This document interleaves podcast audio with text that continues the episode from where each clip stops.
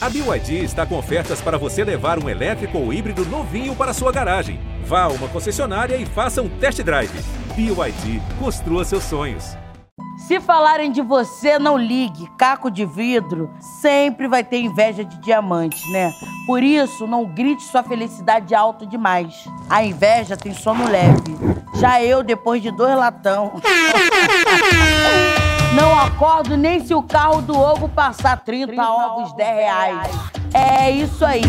E é nesse clima de calor que começo mais um Jojo 69. Hoje eu tô com ela aqui. Essa mulher gostosa.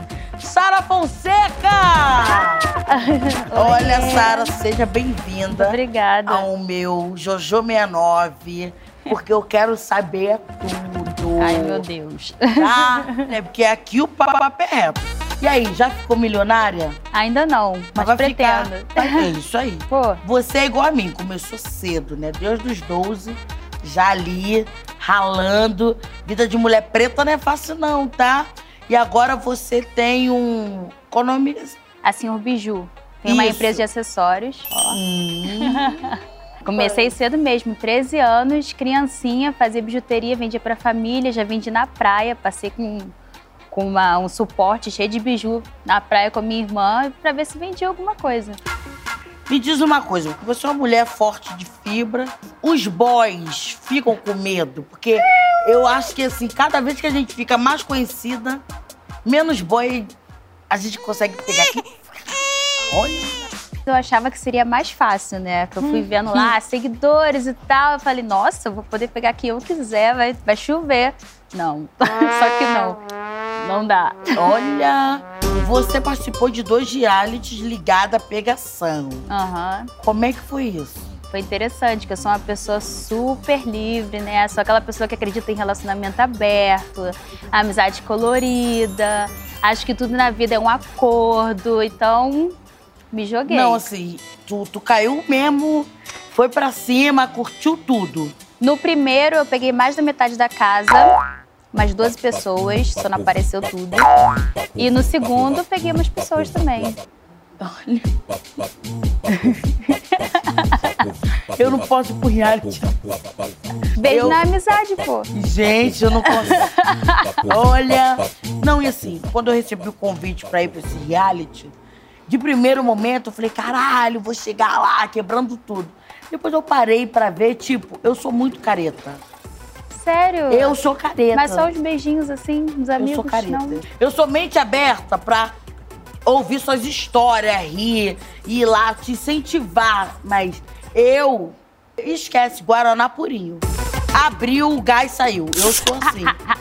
Mas é verdade, eu fico assim. Eu fico muito feliz com as pessoas que conseguem, né? Curtir a sua vida de uma maneira assim que intensa não tô pagando nada pra ninguém, foda-se, eu também consigo viver assim. Só que na questão da pegação, tipo, de estar no lugar e. Ah, vamos fazer um surubaia, todo mundo. E Você é do romance. eu preparo a questão. Ah, você bota fogo. Não, eu, eu, eu, tipo assim, eu vou lá, já desenrolo, ó. Sara vai sair com fulano. Eu já boto tudo no esquema. Mas na Entendi. hora que o negócio pega fogo, cadê Jojo? Ih, Meteu já o dei pé. pinote, eu não fico. Depois que você apareceu na TV, toda linda, poderosa, você recebeu convites assim pra publi, né, pra fazer bastante trabalho. que ajudou bastante, porque eu acho que é uma vitrine, né? Você pode se mostrar ali e daí em diante as pessoas vão te seguir, vão acompanhar você e você tem que saber, ser bem estrategista para saber o que você vai passar pro público. Desde, desde o momento que você consegue passar algo interessante, que você agregue na vida das pessoas, eu acho que sim começa a chegar trabalho.